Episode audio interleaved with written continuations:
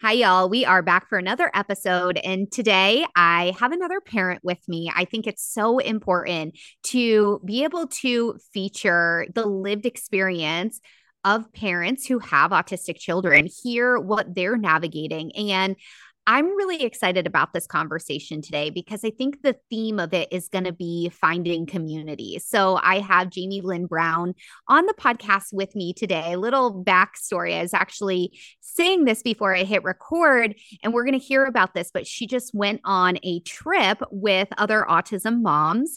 And I remember it was the trip last year. I happened to find one of their accounts, and then I was like, oh, this is perfect. I want to follow them all. I love they're all sharing their autism story and the impact it's had on them in different perspectives. So I'm really excited for us to be able to dive in to Jamie's story, hear about community and the intentionality that she's had in building that and also stepping into that role of being an autism parent and also making sure that she finds herself in this journey too. Welcome to a parenting space actually designed for you, where you can get answers about navigating a life that includes autism.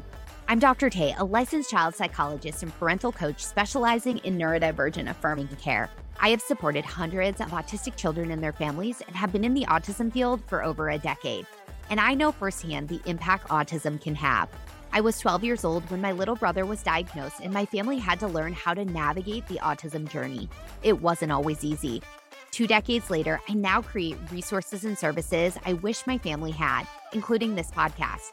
And I developed the whole family approach. On this podcast, of course, we will talk about autism, but we will also talk about your personal growth and well being as a parent, supporting your non autistic children, and sharing personal stories of other families so you know you're not alone. Quick disclaimer before we jump into today's episode.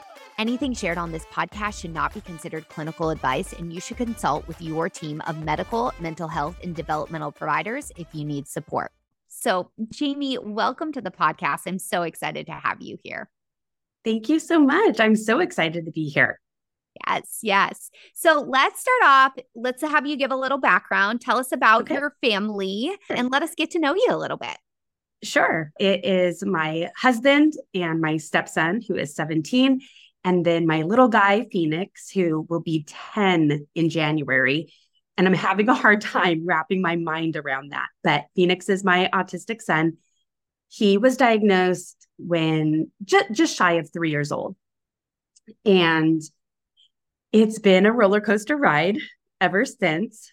We've had some definite ups and downs, but the overarching theme of autism motherhood has been that I am on a perpetual growth curve with my son. Mm. And it's been really beautiful. I love the transformations that I've had spiritually and mentally. And I love seeing his growth every single day. I feel like I'm on this mission to help moms. That's why I came up with the intentional autism mama programs. But I feel that I have this mission or calling or whatever you want to call it, but an impetus to really help moms see that autism isn't this sentence, this whole negative thing that you can embrace your child, you can grow right alongside them, and to always maintain some level of hope. And I think that that hope requires some intention with how you show up for your child, how you show up for yourself, how you show up for the rest of your family and your loved ones. And then the last piece of this that's really cropping up lately is to also show up intentionally for your community as a whole. Yeah, absolutely. And I just, I love that point and that emphasis on growing with your autistic child in this journey yeah. that you don't need to know everything and even if you try you're going to maybe figure it out for right now but then things are going to change and i think it fits in this context of we talk about neurodiversity a lot on the podcast and mm-hmm. really understanding patterns of strengths and differences in your kids so give us a little context of phoenix what would you say some of his yeah. strengths are and then where are some of his support needs Sure. So Phoenix is hysterical. He is just a funny little guy. His strengths really lie in the area or lay in the area. I'm not sure grammatically, but they fall under memorization, decoding, puzzles. Lately, we're seeing this beautiful attention to detail when it comes to piano and drawing. Wow. He's just, yeah, he blows us away. He's been reading. I don't know if it's technically hyperlexic, but he's been reading and knew his alphabet by the age of two and a half. And so oh, there's yeah. never, yeah, so there's never really been a struggle in that area. But the struggle and the support need is for him to communicate his needs, for him to communicate his thoughts, his original ideas, the things that are in his heart and mind. It's really hard to explore that with him because, again, he's so good at decoding, at reading, at writing, all of those things, but they're not necessarily his thoughts, right? So that's where we are right now. It's, I, I call it cracking the code on Phoenix. I really want to get into his mind. He's so bright and he has so much capacity and he loves learning. You can hear him laughing in the background. he loves learning. He's just such a sponge.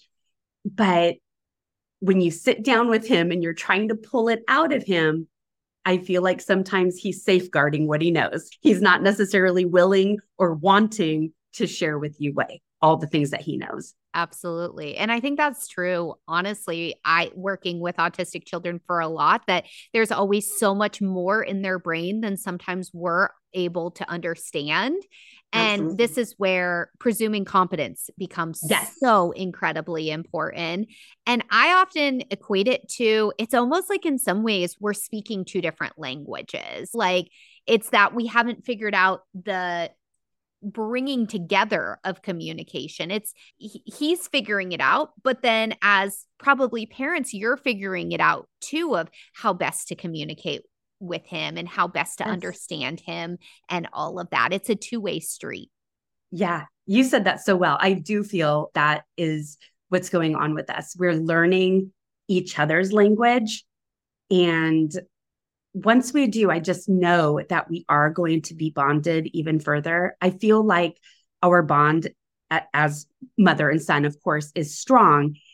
And our love does not need words to use a, the term that my girlfriend Lauren says all the time. Our, our love does not need any words, but at the same time, I can't wait for the day. And, and I feel confident that it will happen. I can't wait for the day that him and I can sit down and have a back and forth discussion. Yeah. Because right now we're not there yet. Yet. Yeah.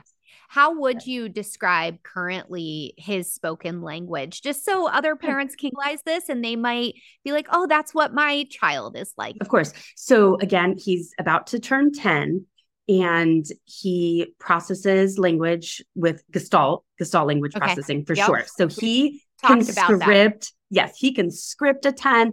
He has full sentences when it has to do with something that he's very motivated by, whether it be something from a cartoon or he's really into reading books. So a line from a book, things like that. But in the day to day expression of needs and task management and things that we do throughout the day, I would say he's probably comfortably at two to three word sentences. And they tend to be very functional uh, versus e- emotional mm-hmm. and typically around accessing things that he wants or running away from things he does not so there's yeah. some avoidance there of course yeah but it's very it's non-conversational for, for sure. There's definitely not reciprocal conversation happening. It's very much to access or to avoid. Yeah, absolutely. Yeah.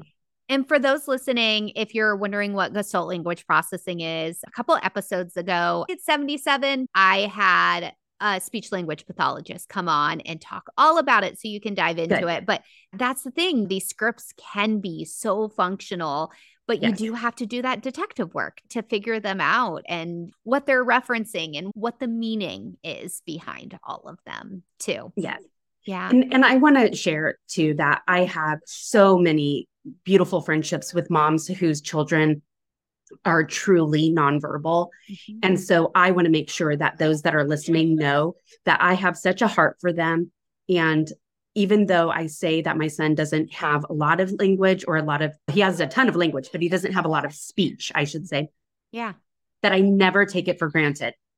Because when I say, I love you, Phoenix, he says, I love you, mommy. Aww. And so I, I just never take that for granted. Um, so I just want to make sure that I put that out there because, again, it's been a long road, age three until 10, just trying to get those words out. And two to three word sentences may not sound like a lot to some, but to others, that may be everything. So, yeah. And for him, he's made so much progress. And absolutely. I, yeah. And I think in context of neurodiversity, too, talking about all forms of communication are equal and important. And again, it's figuring out it's quote unquote what language is your child speaking? Do you understand that language? And that doesn't just mean spoken language either. The large majority of parents that I speak with do have hope that spoken language does end up developing.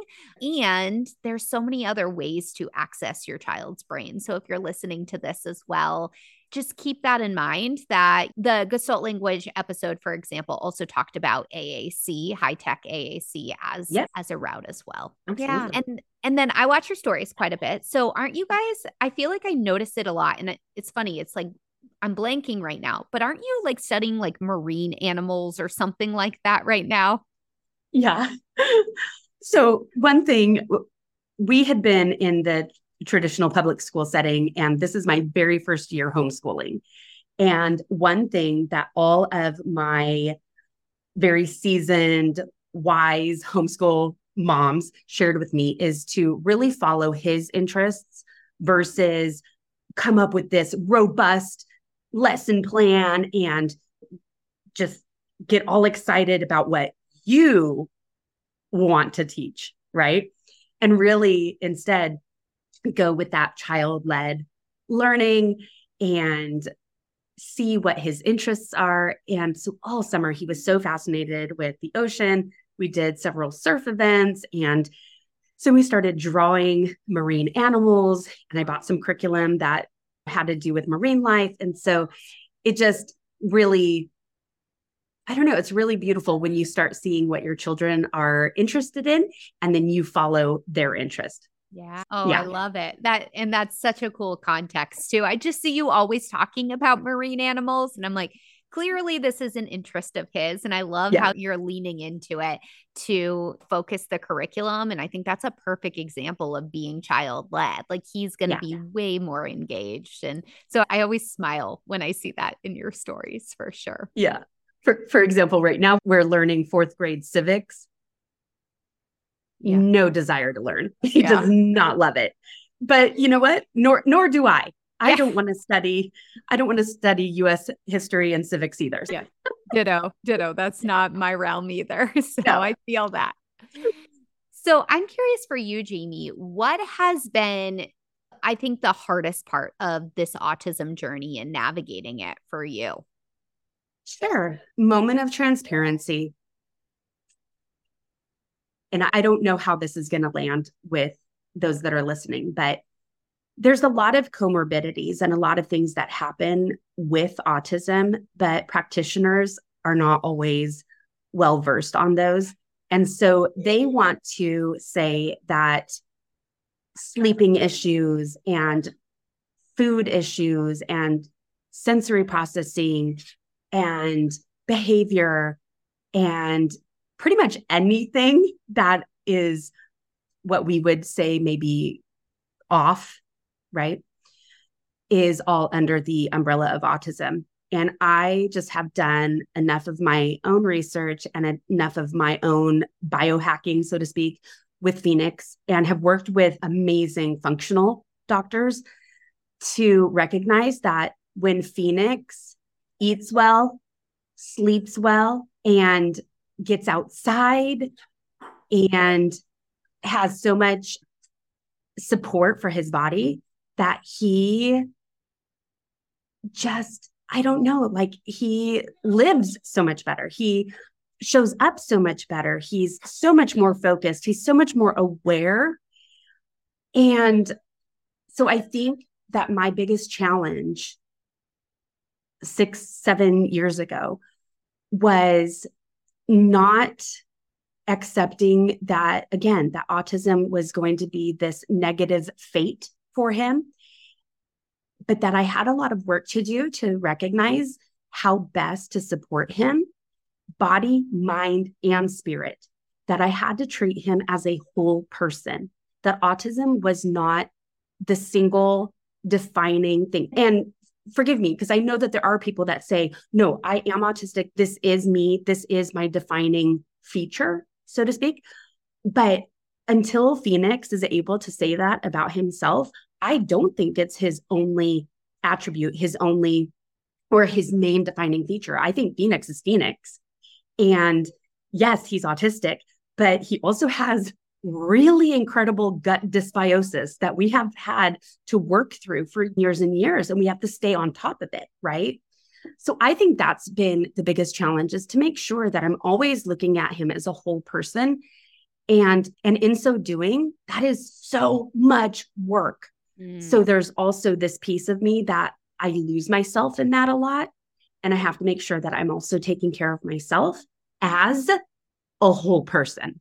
Yeah yeah, it's so interesting too to hear some of this perspective. And I definitely have said, as a clinician, I'll own, we do know that there's all these associated features that can mm-hmm. come under the autism umbrella. And a lot of times I as a clinician am coming at that from the I don't want to like have label after label and being like, of "Oh, course. there's this and this." Of course. But I think you make such a beautiful point and there's actually a few episodes on this too where we I think sometimes going I say going into some of the more woo woo things, so to speak. I'm things, here for it. yeah, me too. I love it. And it's, I've talked about this personally, like seeing a nurse practitioner who was much more holistic and helping me to understand my body function and why I'm feeling the way that I am has been a game changer. And so, mm-hmm. also, I love this idea of, yeah, this holistic approach. And sometimes I do think ironically being in the medical community gets very stuck on this is how we do it and this is how we do it because research once told us this is how we do it. Absolutely. Yeah. And and there's this compartmentalization yes. where an md might be looking more at the physiology the the physical symptoms of what they see as autism. But then you as a doctor of psychology looking at the mind and looking at the behavior and all the clinical symptoms of uh, autism you there can be this tendency to compartmentalize yeah. for lack of a better word so yeah. yeah totally and i think some of that is as practitioners, we're trying to practice within our scope, but we're sure. also doing a disservice. And that's the thing. And this is a slightly different topic, but this is also, you touched on this too, mm-hmm. of why in my therapeutic approaches, I focus on the whole family. We're not yes. just focused on supporting the autistic child because all of those have connections. Just your child's mind and gut and body all have connections with one another. So I love this idea of this holistic approach both in terms of the individual but also in terms of the family and you talked about yes. you know ha- having to find that balance absolutely the healthier the family and the more whole the family is the better outcome that your autistic child is going to have if you are not cleaning up shop and you are not keeping yourself healthy and sane, then it, it, the battle just becomes that much harder. I don't know if you've ever gotten into it, but I had an episode on human design, which was really fun. Yeah. But in that episode, her name's Allison Cullen that I did the episode with. She was talking about, and I totally agreed with her that autistic children tend to be like hyper aware. Like one of their superpowers a lot of times is they're going to notice everything. They're going to be sensitive. It's interesting that sometimes as parents it's like, "Oh, they they're not going to notice because I'm not saying anything."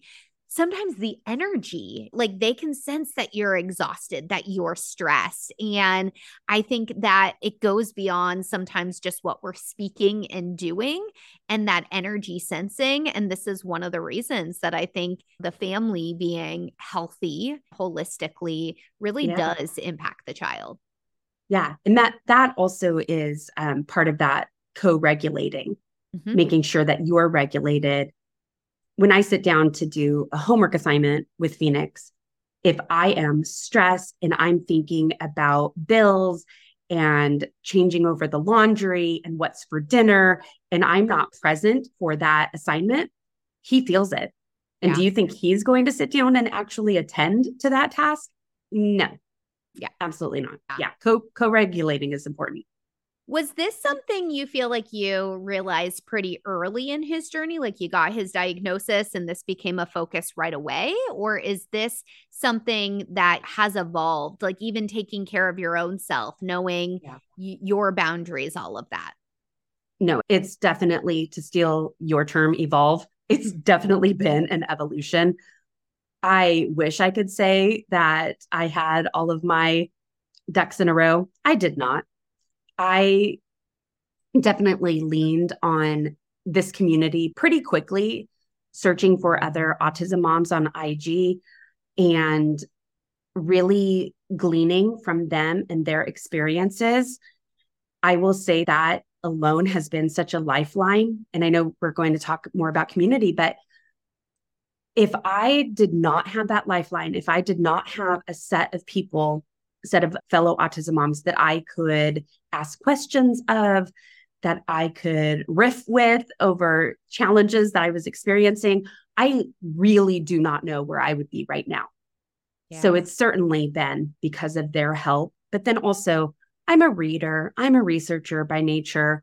And I also have a growth mindset. So I'm never going to be content to just, this is how it is, and so be it. No, I, that's not okay with me. Yeah. Yeah. I think that eh, I think the growth mindset is so important generally for everyone, but I think it yeah. particularly in this autism journey because things are going to change and evolve. And I don't know if I, am referencing all these things, but it's just like, I, I love it. there's a book called The Gap and the Gain. Have you ever heard of that? I have heard of it. I have not read it, but I do know the premise. Yeah. That you get to choose you get to choose, right? Yeah. And again, I have an episode. There's a lot of episodes at this point, which is awesome. But yeah. talking about in the autism parenting journey too, like you can either stay in the gap and compare your child to neurotypical children where yeah. your child quote unquote should be or you can choose to measure their progress and see, mm. measuring them relative to themselves which goes hand in hand with that growth mindset and I think it's also important to point out, and you indirectly mentioned this too is at the same point you can have a growth mindset and still have really hard days days that absolutely. you feel stuck and not sure what to do. Absolutely. Absolutely. And therefore that's why it's so much more important to have your family solid a community and if you don't have one start developing it because it's just so much harder to do this alone. And it's so hard to do it without a full toolkit. And yeah, and, and just not to be afraid that my, my fear would be more to be stagnant and not try. I always want to show up. I always want to keep trying. Yeah. Absolutely.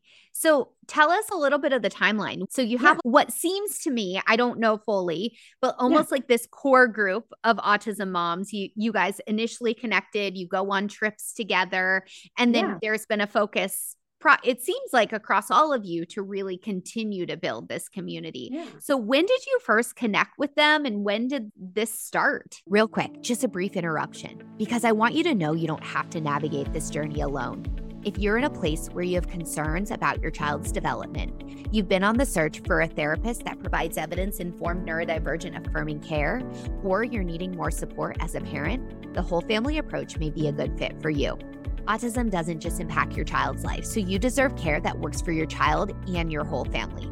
Head to the link in the show notes to schedule a complimentary call where we can chat about your unique circumstances. We can help you decide if Dr. Tay concierge clinical care would be a good fit for your family. And if not, we will provide you resources for your next best steps. Yeah. Okay. So, f- funny enough, it actually goes a little bit backwards. So, okay. a few years ago, I started the Intentional Autism Mama community. Oh. So, I have a oh. very rich Facebook community that it's a private Facebook community for autism moms. And then I host t- typically twice a year, but 2023 was a really hard year just personally. So I did not do a fall retreat, but I host two virtual retreats each year. So it's for everyone in the US and even abroad. We've had Australian and Canadian moms as well. But that's really how I got started with building community. But then in person is how I met Tara and Kaylee and Lauren. Actually, I met them through Instagram, of course. Where do we all meet? So last year we decided to get together, and Lauren's all the way in North Carolina, Tara's from Houston, and Kaylee's from Utah. Oh. But they have these really beautiful support systems within their family. And they knew that I did not. We're in San Diego, and it's just my husband and I, and my stepson, of course. So we don't have any local family. And so the ladies decided, hey, we're just going to come to you. And yeah, so we stayed in an Airbnb last year. We had such a blast. So this year we decided to do it again and we rented another Airbnb. But this time we did a little twist. Yes, it was the four of us wanting to relive. We did a lot of the same things, same brunch spot, same hysterical. But the thing that we did differently was we hosted a meetup and that was a little bit north of San Diego.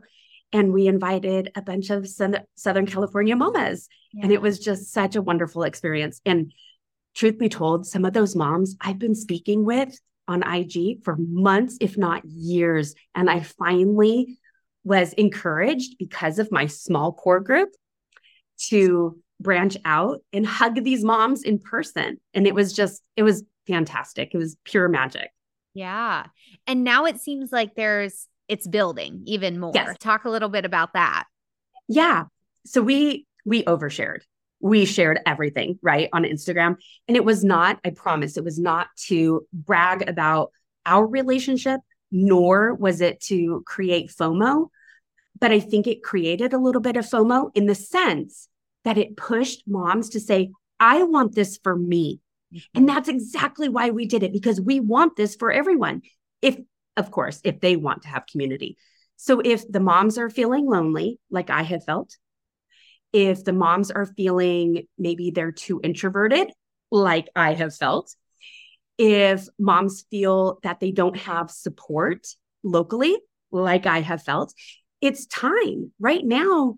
It's time to start building that community. And so I feel like us sharing our little shenanigans, adventures that weekend really showed that moms can easily put up a Google form and create an email list and say, Hey, I'm in this area. I'm in Arizona. Who else is here? Let's get together. So I feel like it's going to really emerge. So, oh, that's yeah. so wonderful. Oh, I love that. And yeah, I enjoyed watching all of your stories. Yeah, um, we're ridiculous. We're ridiculous when we're together, but it it's very healing. Yeah, yeah. Yeah. That's so great. And yeah, and to think it all started from your membership and you've developed these strong, lasting relationships. And I think yeah. that's what stuck out to me when, again, I don't remember which one of you I stumbled upon first, but again, you guys had just done the trip or were yeah. in the process. And I was like, oh, look at this. And I just remember being like, more of this needs to happen. And I think yeah. a lot of times it doesn't happen because there's this feeling like what you're going through, only you're going through, even though and I hear this a lot. Yes, they know that other people have autistic children and are navigating this, but finding, I think, too, actually, to think about it, I love where the autism like field, I don't even know if field's the right word, but is going But I mm-hmm. also think that sometimes what's created is like there's so much individuality where it's your kid's not like my kid. And so yes. therefore we can't have anything in common. And it's, but what if you do have a lot of, in common? And some of it is that shared experience of having an autistic child, but also, and some of it too is just having your own relationships with other like minded people as well. So it might not be every single mom of an autistic child, you're like, oh, those are my people, but you're going to find your subgroup of people within yes. the larger community. What what are your absolutely. thoughts about that? No, absolutely. It, it's funny you say like-minded. Like-minded just means that you have some common thread between you. It does not mean that your lived experiences are the exact same. Why are we so quick to say autism is a spectrum, but then we think moms are all the same? We're not. So our person personalities may not mesh with every single other autism mom, and that is okay. Exactly. But by golly, find your people. Find who you do connect with. Find who fills your cup and who lights you up and who you look forward to each day to do a voice memo through DMs or send a funny GIF or a meme. Find the people that you just really connect with. And that's just going to be the start of really strong relationships. I am not for everyone, and I am okay with that. There's a lot of people that are not for me. I'm not attracted to the hyper negative, right? And, or I love sarcasm but there's some dark sarcasm that's really hard for me sometimes because I take it personally, which yeah. is that's for another episode. That's my therapy time with you. All right. But at the same time, I think that we uh, attract the right people. And what is the word? Repel. Repel. Exactly. And repel also the right people. So, yeah.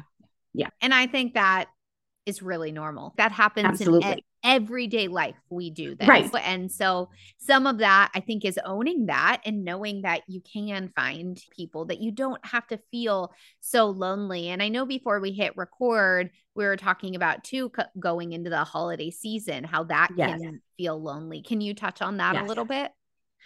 Yeah, I just I love the conversations that are being had about community, especially because of the timing right now going into the holiday season. I feel like that's when depression rates skyrocket. I mm-hmm. feel like that is oftentimes when that comparison of who has large supportive families and who doesn't. And I, I don't know. I just think sometimes it, it's very compelling to stay the same and to feel cloistered and to try to do things on your own. Because building community and building friendships it does take work and it does take being very intentional not only with your time but with your heart. It, it does take a lot of work but i think it's worth it. I think it's always worth it if if people want to find community then they've got to put themselves out there. Mm-hmm.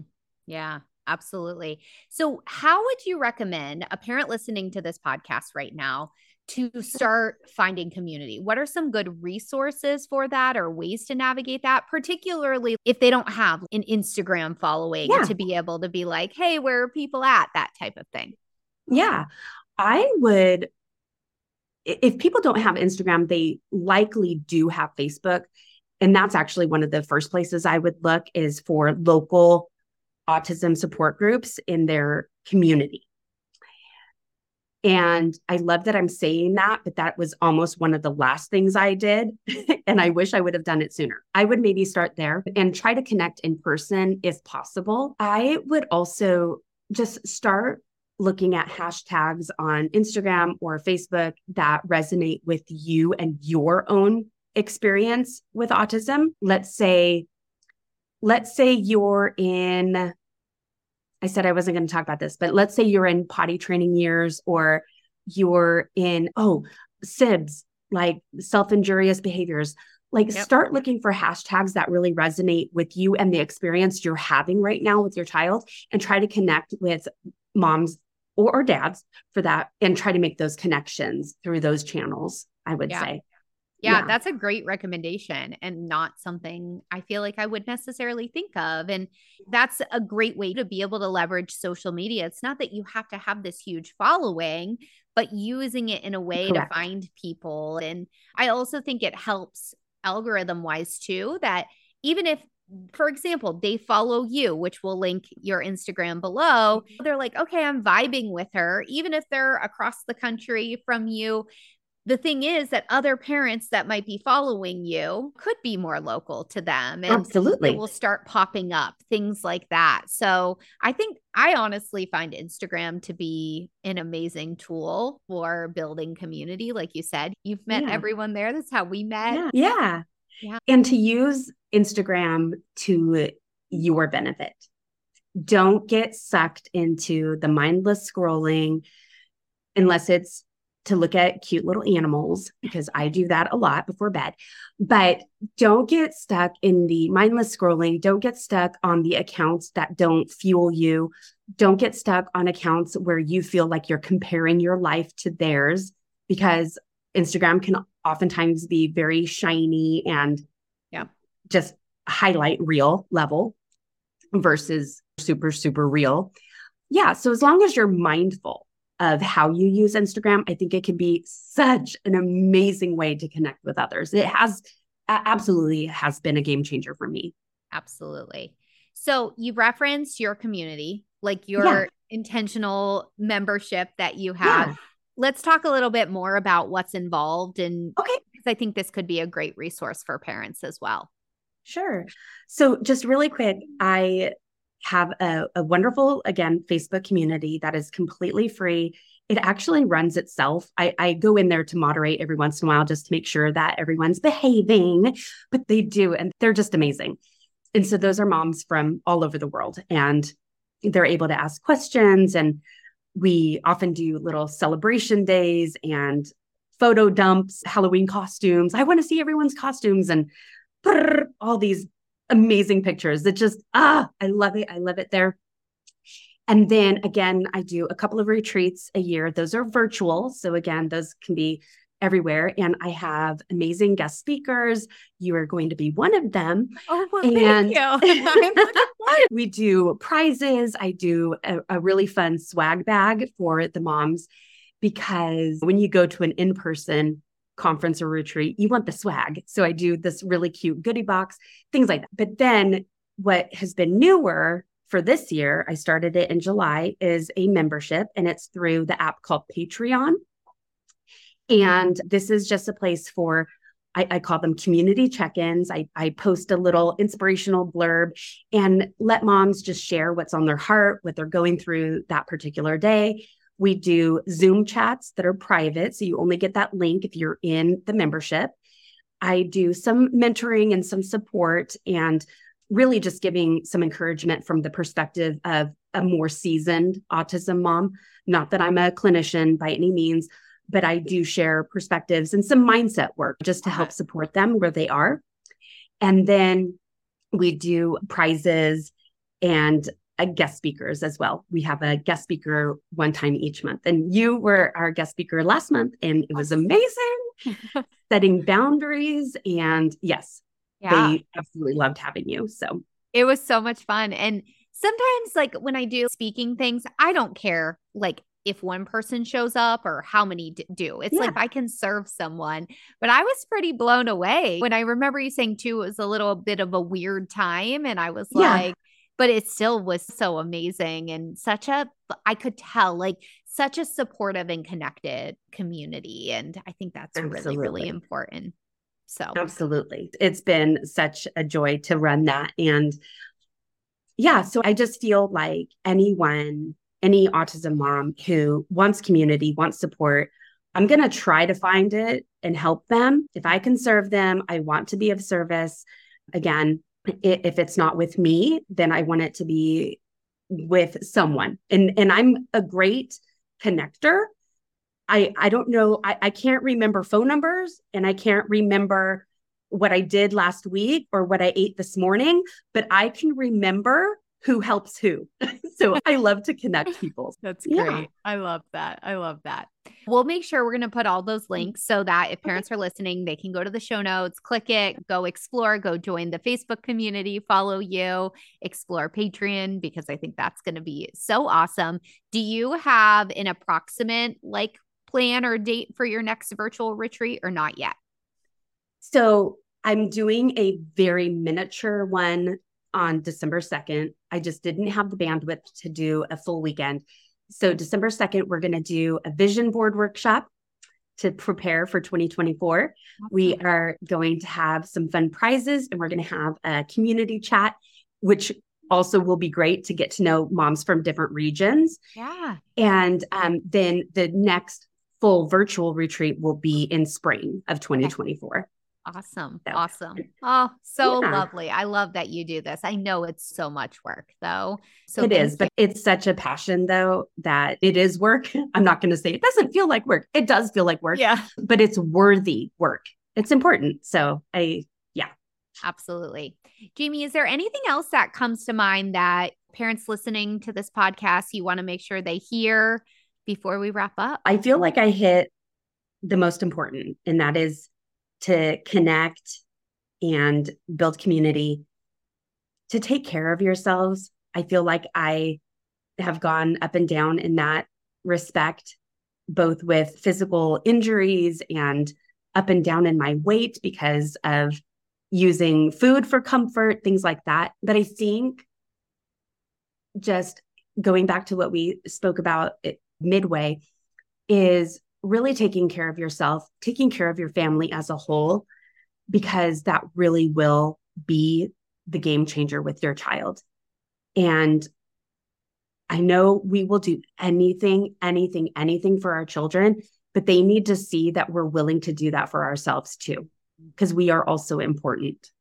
Yeah, absolutely. And it's not selfish. I think that's nope. such a common thought process, but it will serve your child and Absolutely. I love that idea of modeling. I talk about modeling other yeah. things all the time, modeling how you want them to care for themselves and you matter too. So I love Absolutely. that that messaging to wrap us up. Jamie, yeah. thank you so much for sharing today. Thank you. I love this. I had so much fun. So much fun. I agree. All mm. y'all. That is a wrap for today's episode of Evolve with Dr. Tay. I will see you back here next time. Before we wrap up this episode, for real this time, I want to share a couple ways you can get even more value and what your next steps could be. First, join the Evolve Facebook group. We do Q&As about the episodes and so much more. I linked that group, my personal social media pages, and any resources I mentioned in this episode in the show notes. So scroll down now and join me online. When you submit questions on any of my pages, your question could be featured on this podcast. How cool is that? I love being able to speak on topics that feel directly relevant to your life. Your questions truly make a difference in the content we create here. One last thing do your fellow autism parents a favor. Share this episode on your social media and tag me. Autism currently affects 1 in 36 families in the United States and many more worldwide. So I'm sure there is a parent in your social media followers that could be served by this podcast. Thank you again for being here, and I'm so grateful we shared this time together. Bye, y'all.